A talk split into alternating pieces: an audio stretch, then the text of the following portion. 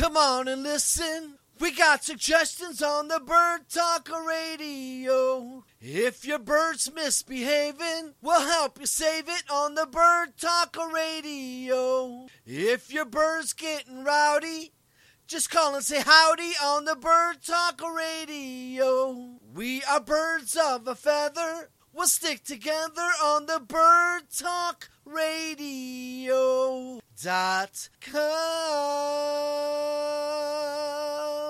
Take a walk on the wild side with Susie Ludy on Bird Talk Live Online, pre recorded live Bird Talk radio shows recorded live from Kansas City. Susie Ludy, the wild wildlife biologist. Right. Definitely. I think I think you're a part of the wilderness, You are. Well, I, I, I definitely love the Probably read about you in one of those wilderness books someday or something.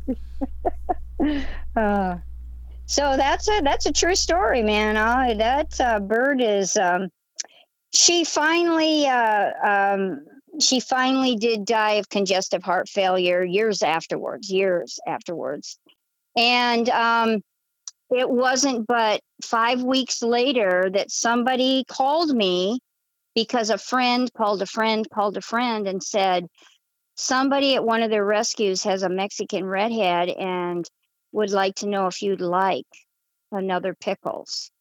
So I have another pickles, Oh, but pickles wow. is a boy, yeah. but I still call him or her. And um, I, I can really tell you that uh, I just I, I uh, Mexican redheads are the, one of the sweetest temperament birds, but um, my first they pickles can really definitely fly, right? yeah, he can really fly. That was four. I I I um, figured out. eagles.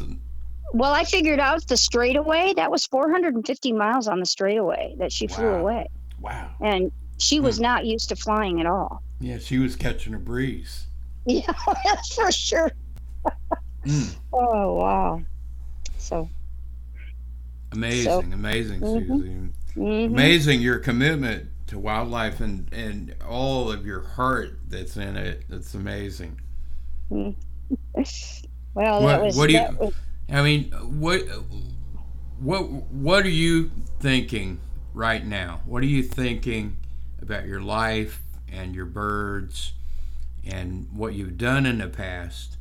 And no matter where you move, what are you thinking right now about your future? Well, um, I one of the things that I've already started, but I haven't really put you know all my effort into it is I've been writing a Mount St. Helens book that talks about the research I did seven years before and seven years after, but it also includes these interesting stories so that um, it's more a general interest type thing so that you'll understand what happened to the fisheries because of the mountain and what happened to all the different reservoirs because of the eruption and how they recovered. But it also gives all the stories of when I started, because this was the very first job I ever had. So, right out of college. And so, the interesting thing for me was the very first time I saw one of the ancient kokanee that used to be anadromous um, from the anadromous ancient stock. The first time I saw that fish, I didn't even know what it was. And what do I you had mean to by go. that? What- it- those Okay. words you're using, uh, I've never heard them before. Okay, well, be when they put the dams in, the reason why I was hired on that Mount St. Helens job was the Federal Energy Regulatory Commission required that every 50 years the dams were relicensed. And the very first dam um, needed to be relicensed, but all the other dams on that system were going to have to be relicensed in the next few years anyway. So they asked me to do an environmental impact statement and find out what species were there because they didn't even know what species were in all those lakes and all of those uh, reservoirs and and all of that. So I was just dumped up there by the game department, and they just said, "Well, you're on your own. Yeah, find out what you can." And so And I don't was lose just your bird when the mountains are while you're out there, right? So I I bought my own microscopes, and my uh, the power company gave me a plankton sampler, and I started research. And then um, after that, um, that equipped me to do more than the environmental impact statement for those reservoirs, but also to assess the uh, impact of Mount St. Helens and help the the waterways recover. So you studied the food first that the Mhm. fish would be eating hmm to see how much was there. Yeah. Well, you know, plankton, freshwater plankton was always a hobby of mine. I started that when I was 14. So by the time I got through college and, and all that, and then I contacted Nikon and um, asked them, you know, I said, this is my goal. Someday I want to do this. And they, and then we won't believe this. A week and a half later, Greyhound calls me and says, We've got these two huge packages for you, and they're highly insured. And we're wondering when you're going to come and pick them up. And I went, Who are they from? And they said, Northwest Scientific. And I went, Oh, no, I didn't order those microscopes. And so I contacted them, and they said, You know what? We know by the ambition we hear in your voice and your excitement, you're going to do big things with these microscopes. So we're going to charge you half price and you just pay us when you can. And I actually Wow. eventually that's did pay them. Yeah, Wasn't that that's awesome. something? I still Yeah. have those microscopes. Yeah. Is it, were they like those electronic microscopes that can really magnify really deep and all that or Well, at those times, they really didn't have that. These were, you know, um, binocular, and they have a little. Um, well, they actually they're trinocular because you can put a camera on them. And I took a lot of uh, uh, pictures of microscopic pictures of the plankton, and that was, and I would still like to do that, but that was my goal was to do a taxonomic key, a pictorial taxonomic key of all these species that I had seen throughout the years. And um, I would really like to do that, but now I would have to learn to digitize it and, and uh, totally different concept, but I, I could do that. I think you could. Yeah. Mhm. When I when I was a kid, my mom bought me chemistry sets, and I used to look Oh, at yeah. mold under microscopes, and little, Right. you know, Mhm. little small little microscope. But that's why I was wondering. uh, But Susie, what else? What else is there? What else is What- there? What you? What else? What What else you- is there? What else are you thinking about? Because you know you're you're the kind of person that we read about in books, you know, and uh, people that that are you know that would would trek across the wilderness with a backpack and a canteen of water just to look at something they're interested in, not worrying about anything else. mm-hmm.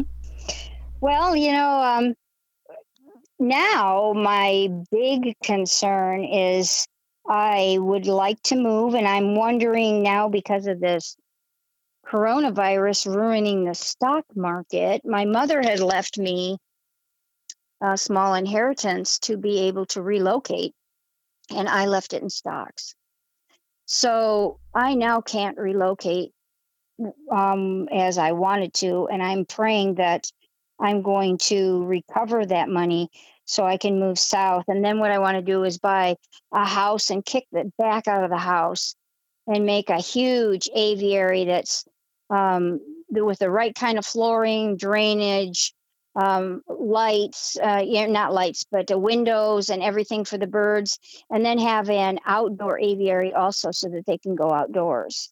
And that that would just be a real goal of mine. And I just hope that I can recover the money that I lost and be able to do that. I have a suggestion, and it's this is a little impromptu, but I just had Steve Martin from Natural Encounters on air a couple of weeks ago, and it's a huge organization worldwide. You know, they uh, have biologists in zoos all over the world training animals and that kind of thing.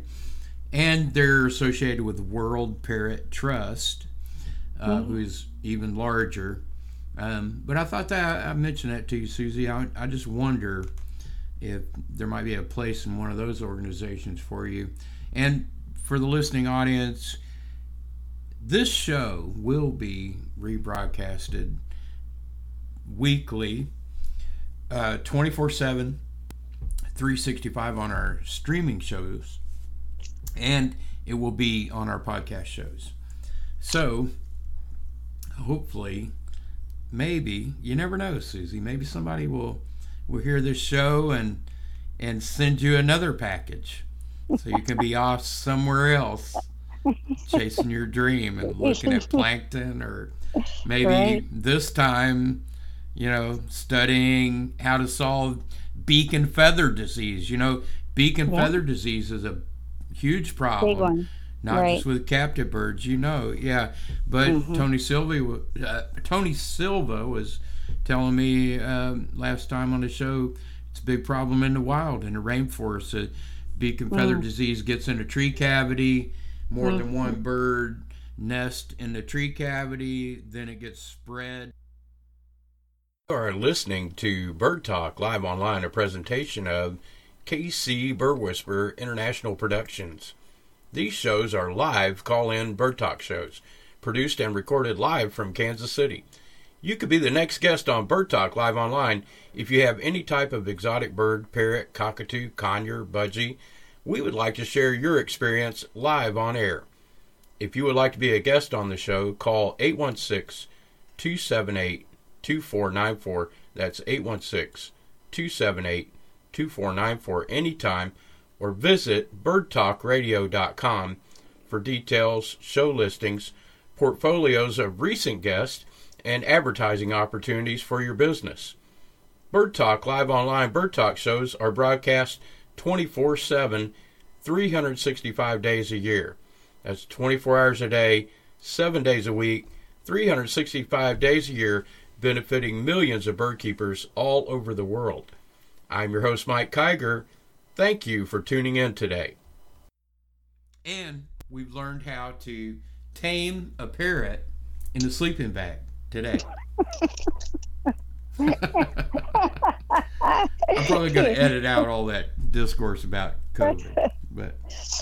Well, one of these times, um, let me tell you about Baby because Baby okay. is a that, that's a really great story about an umbrella cockatoo that's come from just a horrendous situation and just a wonderful, wonderful bird. And um, I, I'll have to tell you about that the next time.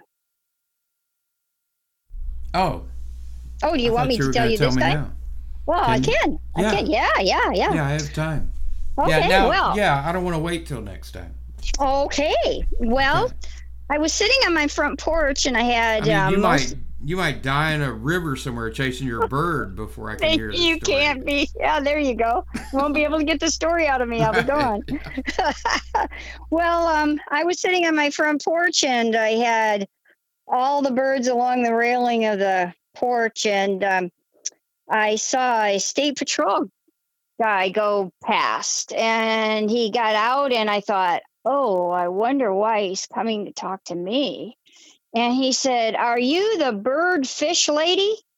And I said, uh, uh, uh, yeah, I am. And he goes, um, have you got room for another bird? And I said, uh, I always do. And he said, Well, um, I'm going to go talk to these people and I'll be back. And I know that the state of Washington doesn't have jurisdiction over parrots, but um, I'm going to push my luck. And I said, What do you mean by that? And he said, Well, see, I'm in my uniform and I'm in my car, but I'm not working right now. And I went, Oh. And he goes, Yeah, but I'm going to push my way to make this man make a decision. He goes, uh, I'll tell you about it afterwards. And I go, Oh, okay. So I'm still sitting on my porch, and it wasn't very long before I see this guy coming down the road with a paper sack in his hand. And the state patrol guy's behind him with his lights on. And he's just whipping those lights around and he's following this guy. So the guy's walking pretty fast. because I'm sure he's pretty embarrassed. And he comes up to me and he said, um, I um, I wonder, do you have room for another bird? And I said, Yeah. And he said, Well, look. And he pulled out of this bag this totally chewed up purple pink bird had not one feather, not one feather on any part of his body. And he took him and he threw him against the side of my house. And he looked at me and he shook his finger and he said, We don't want him. You can have him. And if you don't want him, just kill him because we don't care. And I looked at the state patrol guy who Oh was getting, yeah, I, he was getting out of his truck or his, um, Maybe that bird bit him a lot. Uh, well, I'll tell you in a minute what was going on. And the sheriff guy was taking handcuffs out of his pocket, and I thought, he's not on duty, and yet he's ta- going to use handcuffs on this guy. And he comes up and he said to the guy, he said, "Now, I, you know what I told you? I gave you a choice. I gave you a choice between those three indoor pit bulls or this bird, and you chose the pit bulls." And I told you if you hurt this bird, between your house and this woman's house, then you were going to spend a night in jail. And this poor bird is reeling. I mean, I'm I went down and picked up picked up this bird and he could hardly stand up. He was like um, he was in shock. Um, Yeah, they're and not like pit bulls, right? no, no, and um, he could he couldn't stand up. His feet were curled in. I mean, he had hurt him mentally for a, a little bit there, and the and the policeman said, "I just called in. I told him what you did. I told him what I did, and they said, bring you in. You're going to spend a night in jail because I warned you if you touched that bird and hurt him one more time, you were going to spend a night in jail." And he goes, "And and you are." And he carted the guy off. Well, he came back the next day, and in the meantime, I gave, uh, the, I washed him up and really cuddled him up, and he, and I can tell you something. I really didn't have to put him in a sleeping bag. he wanted to just cuddle right up. Baby yeah, was. surely he yeah, was and ready for love. He was. He was ready for anything you could give him. And um, he had bites on him and everything. Well, then the state patrol came and he goes, Well, from the neighbors, I understood that this has been going on, and there's three brothers. And no, there's four brothers, and each one of them had him for eight months, the bird. And they've all got indoor pit bulls. All of them be- have three to four indoor pit bulls, and they beat the birds with the bird with the broom. They kick him with their tennis shoes, and they let the dogs just uh, attack him. And when I heard about this and I checked out what the people were saying, it was all true. And so I just decided that I wasn't going to let it go on much longer because this this bird was going to die. So I'm the fifth owner in four years, and so um, his name was Baby. They thought just because he was white, he had to be a, a girl, which was that was kind of dumb. But anyway, he's a he's an umbrella cockatoo, and he immediately started getting feathers on. I mean, like within five or six days, new feathers started coming in. And these people decided to move and they wanted to come and see how baby was doing. Well, this was seven months later, or seven weeks later. And so baby was just full of a whole bunch of pin feathers and everything. And he heard their voice at the front door and he just started pulling all of those brand new pin feathers out and just ah, ah, ah, like that. At the, and I'd never heard him make that noise. And I told the people, you need to leave and you need to never come back. Do you understand? And they said, we're not coming back. We're moving away. And I said, well, move. And I just pushed them out of the door. You are listening to Bird Talk live online, a presentation of KC Bird Whisperer International Productions. These shows are live call in Bird Talk shows, produced and recorded live from Kansas City. You could be the next guest on Bird Talk live online if you have any type of exotic bird, parrot, cockatoo, conure, budgie. We would like to share your experience live on air. If you would like to be a guest on the show, call 816 278 2494. That's 816 278 2494 anytime or visit birdtalkradio.com for details, show listings, portfolios of recent guests, and advertising opportunities for your business. Bird Talk live online Bird Talk shows are broadcast 24 7, 365 days a year. That's 24 hours a day, 7 days a week, 365 days a year, benefiting millions of bird keepers all over the world. I'm your host, Mike Kiger. Thank you for tuning in today.